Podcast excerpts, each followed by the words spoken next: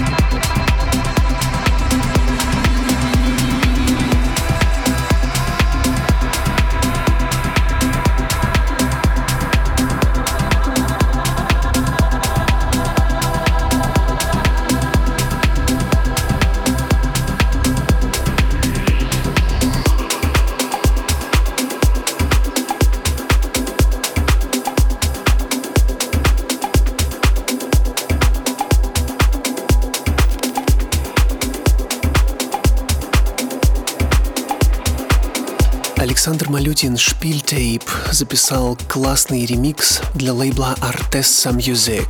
Он только что появился на всех крупных цифровых витринах SLP and Towback Delicia Шпильтейп ремикс.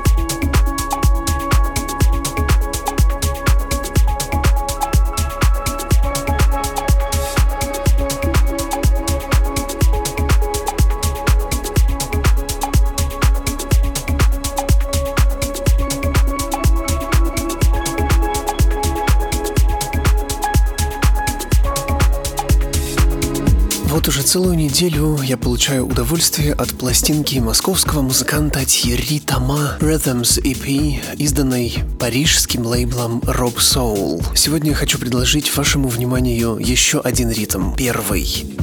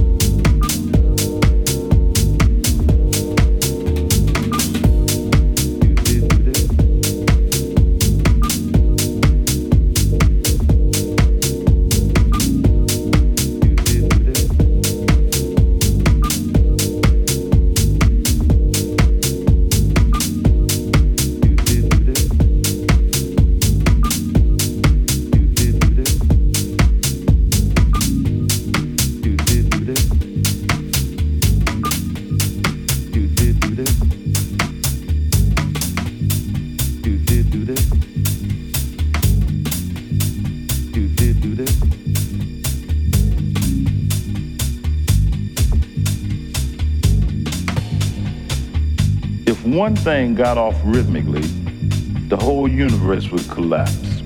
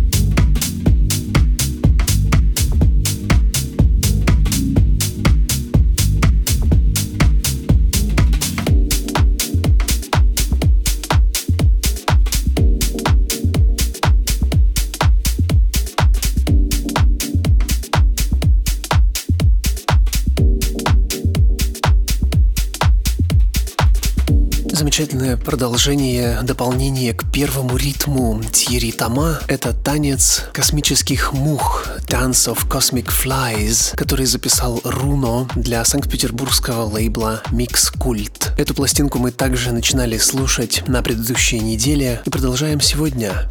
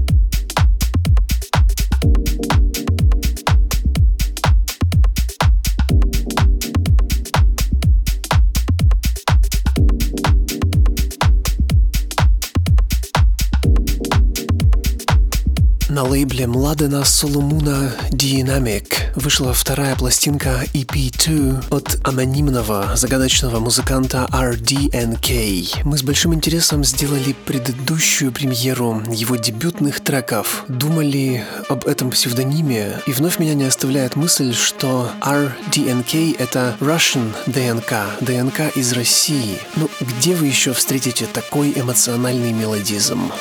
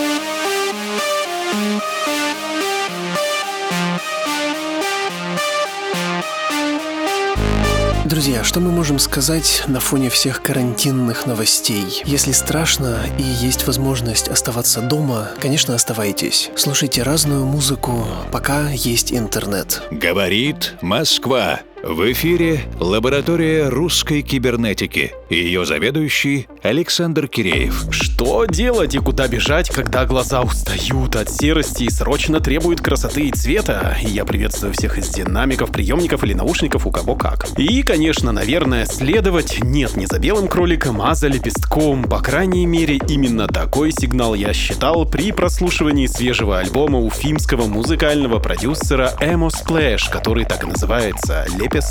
Вообще, если избегать всей этой флоры ботаники, у меня создалось очень приятное послевкусие. Вроде бы с одной стороны крепкая хаусовая основа, однако ж не занудно рафинированная, а как бы, так сказать, с района. Чувствуется влияние уличного хип-хоп грува, вот этого бодрого, четкого и настоящего. Короче, улицы явно не российские, а, например, детройтские, опасные. Но вернемся к красоте и лепесткам. Я спросил музыканта о вечном, что есть лепестки, цветки и любовь, и могут ли они друг без друга?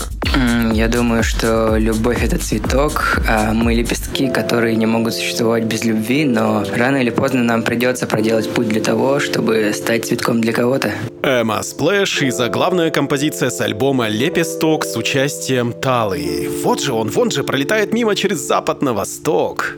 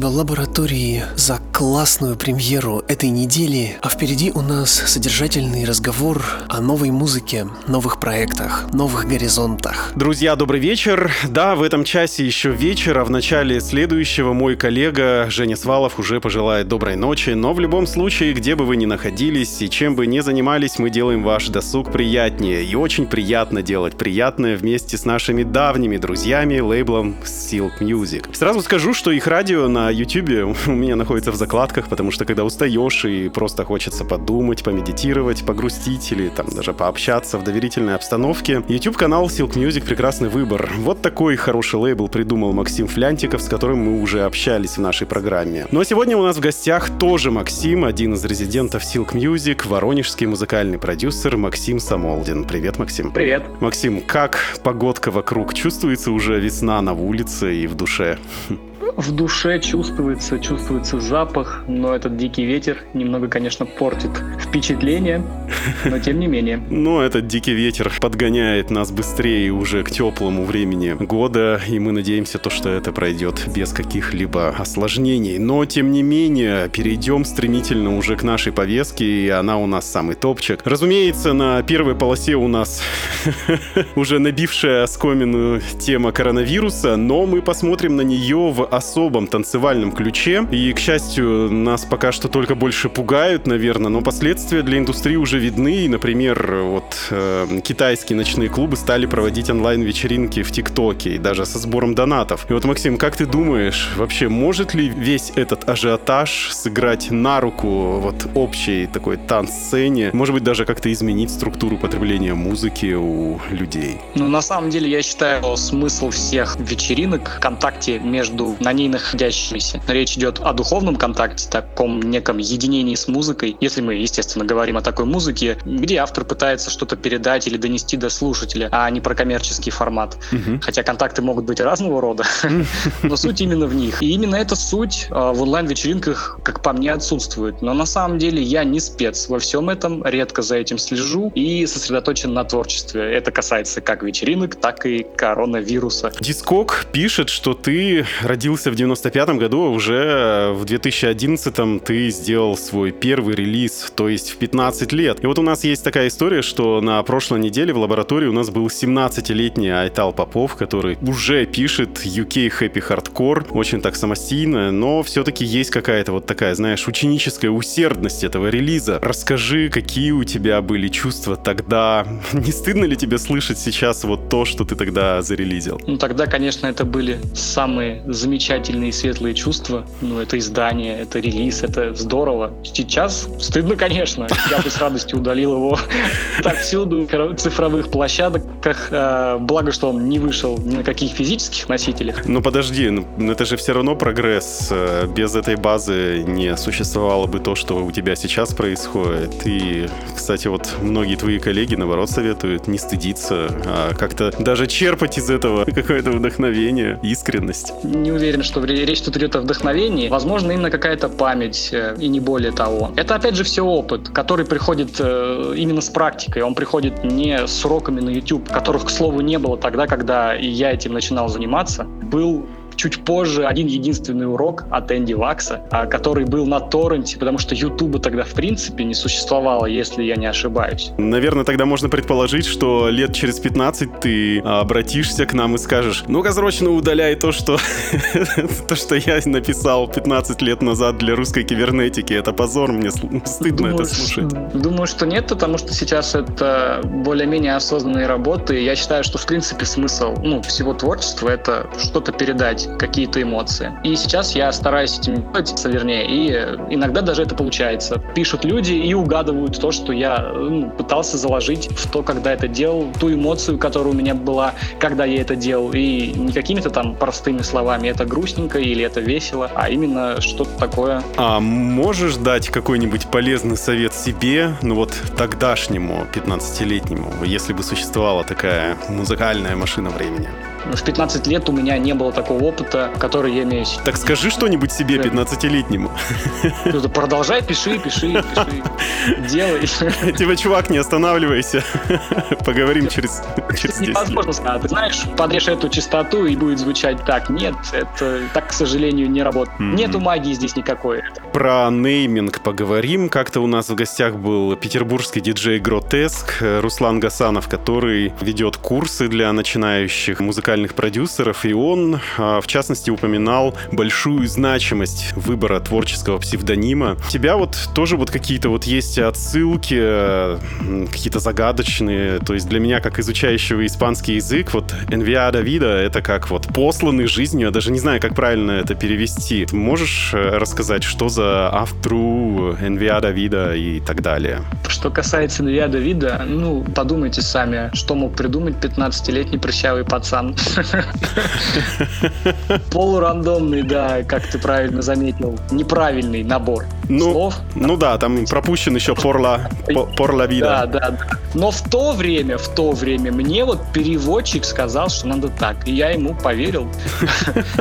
Такая, на самом деле, даже сейчас интересная тема для дискуссий на канале Silk Music на ютубе. Люди тоже ломают голову, пытаются, что это такое, почему это так, почему это неправильно, на каком это языке. Но я долго, да, писал а, музыку под этим псевдонимом и относительно недавно вот решил, так сказать, ребрендинг сделать. И, кстати, собственно, первые релизы одна из причин. Я, ну, не считаю псевдоним чем-то таким сверхважным на самом деле. Ну, в смысле? И больше обращаю внимание на то, что за ним учить. Но сначала идет картинка, как бы, знаешь, чтобы так на афише, так монументально. Да, к сожалению, к сожалению, в современном мире музыкальном это так. К сожалению, сначала идет картинка, и музыка идет даже, наверное, не во вторую очередь. Друзья, я напоминаю, что в ваших колонках или наушниках мини-ток-шоу «Премикшер русской кибернетики» у нас в гостях музыкальный продюсер Максим Самолдин, он же Автру и Анвиада Вида. Максим сейчас находится в Воронеже, я в Москве, а вы в своем любимом месте на Земле. И нам всем хорошо, скоро будет еще лучше. И уже в начале следующего часа послушаем целиком гостевой микс Максима без лишней болтовни. Если вы нас слушаете на подкаст-платформе wiki.com slash ждите, ищите микс в нашей ленте. И вот месяц назад,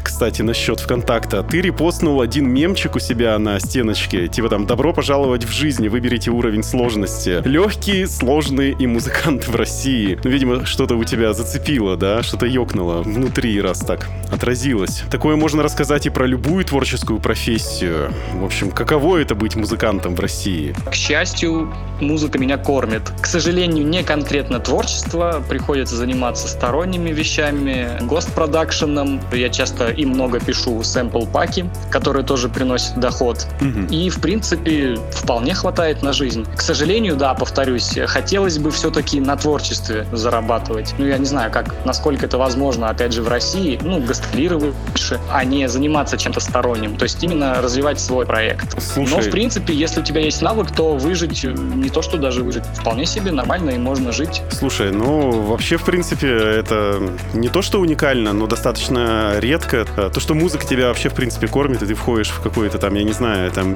десятки, только лишь там десятки процентов тех людей, которые зарабатывают на этом. Вот, это здорово в действительности. А вообще, что ты чувствуешь, когда где-то в чужих эм, э, произведениях, в чужих композициях ты так оп и услышал свой сэмплик? Это происходит очень часто, настолько часто, что я уже перестал просто это замечать. И причем это происходит на очень больших лейблах, на которых я никак не могу попасть, а вот сэмплы мои туда попадают. Ты серьезно? То есть это у тебя такие засланные казачки туда, да? Да, да. Да, ну, не знаю, не думал. Ну, прикольно. А, прикольно, да. Ну, то есть нет Да, да. такого, черт, как он с моими сэмплами туда пробрался. Сейчас им напишу, скажу, вот вообще-то, товарищ руководитель лейбла, вот тут на 37-й секунде, вот это мое, так что давай, издавай меня. Не, ну это такой, э, знаешь, я же тоже использую сэмплы. Моих сэмплы же можно использовать по-разному, да. Есть ресэмплинг, где от э, начальной точки можно уйти настолько далеко, что вообще никто не узнает. И свои сэмплы я тоже слышу по-разному. Кто-то прям, не стесняясь, кидает прям несколько лупов из одного кита и отчетливо и все слышно, а кто-то как-то вот в хорошем смысле слова над ними извращается, и это звучит совершенно по-новому, креативно и интересно. У вас в Воронеже есть э, неплохие лейблы, и вот в прошлом году я даже как-то вот сначала забыл, а потом вот когда готовился к интервью, вспомнил, что такой талантливый паренек Растер, который релизнулся даже на Армаде и на других крупных лейблах, посмотрел, что у него сейчас происходит, но, видимо, он так еще на, преж... на прежней славе едет. Но, тем не менее, это, наверное, как-то двигает и помогает воронежской танцевальной сцене, и вообще хочется узнать, что играют, кто играет, кого привозят, и есть ли достойные места в Воронеже. Если я вдруг захочу приехать, то будет где потанцевать. С этим все опять же плохо. Во-первых, я, если честно, не знаю, кто такой Растер. За Армадой я не слежу тоже, не знаю, лет, наверное, с 17, очень давно, потому что мне, в принципе, перестала быть интересна коммерческая транс-музыка. По поводу мест, э, ты же вроде как бы как спрашивал, ну, их практически нет везде, кругом, как, наверное, и везде, опять же, да, такая тавтология. Играет Киркоров, кто там еще сейчас у нас на Олимпе вот этого всего торжества Бузова, там, ЛДЖ и так далее и тому подобное. А, Было интересное место, оно сейчас есть, Нигилист. А, не Это такой бар-клуб, э, и когда оно только открылось, туда было пару крутых привозов. Они привезли из Home. О, Очень люблю эту девчонку, да, э, просто нереально кайфовый саунд. Ну, с лайвом? это было она реально была, круто. да? Да, она приехала с лайвом, отыграла круто. А, и они привезли потом Вуджу. Есть такой тоже паренек. Да, я был на его концерте, он, который- он в такой маске еще выступает. Да, да, да, который тоже мне очень импонирует и, э, моим вкусом. Спустя, наверное, год я там был пару раз и попадал на что-то, на, на то, что мне не нравится, так сказать. Есть еще место, называется, по-моему, редакция. И было я там тоже несколько раз. Оно, в принципе, интересное в плане музыки. Там играет что-то среднее между хаосом, нью-диско, иногда все это разбавляется 80-ми, но это прикольно. Я вообще люблю хаос, ну, классический хаос. И рубрика «Музыкальная посылка», традиционная рубрика, в которой наши гости общаются друг с другом опосредованно через нас. И смысл таков, что ты отвечаешь на вопрос предыдущего гостя программы и задаешь волнующий вопрос уже нашему следующему визитеру. И тебе вот вопрос пришел от нижнетагильского диджея и продюсера Антона Фортега. Как вы считаете, влияет ли э, географическое положение музыканта, либо диджея на его творчество. Ну, будь то диджей или музыкант. На само творчество и на качество того, что ты делаешь, На звук. непосредственно на твой звук, это никак не влияет, я так думаю. Но на карьеру в целом, безусловно, безусловно, это очень сильно влияет. Ну, допустим, находишься ты в России, и у тебя уже есть уровень по звуку, да, у тебя уже все интересно, здорово звучит, э, ты подходишь на какие-то крупные лейблы, но промоутерам и лейблам, соответственно, невыгодно тебя вести из России, когда можно взять рядом какого-то другого артиста, это будет намного проще. Либо даже если ты все-таки заинтересовал очень сильно, и тебе предложат гонорар, ну, допустим, слетать в Англию или э, в Соединенные Штаты за тысячу долларов, пока ты сделаешь визу, купишь себе билеты, найдешь там проживание, ты, возможно, в минус на эти гастроли поедешь. Такие ситуации как бы случались. Хорошо. И, чтобы продолжить цепочку, задай, пожалуйста, волнующий вопрос нашему следующему гостю, кем бы он ни был. Мне было бы интересно узнать мнение коллеги по цеху о том, возможно ли в наше время Бузовой и ЛДЖ привить людям вкус хорошей музыки и каким образом это сделать. Запретить их концерты э, по причине коронавируса. О, неплохо, кстати. Хорошо, задам вопрос э, в максимально лучшем виде. И у нас осталось буквально две минутки до начала прослушивания твоей гостевой работы. И последний визионерский вопрос. Как ты думаешь, что мы будем слушать и подо что будем танцевать в 2070 году через 50 лет? Мне кажется, техно никуда никогда не денется.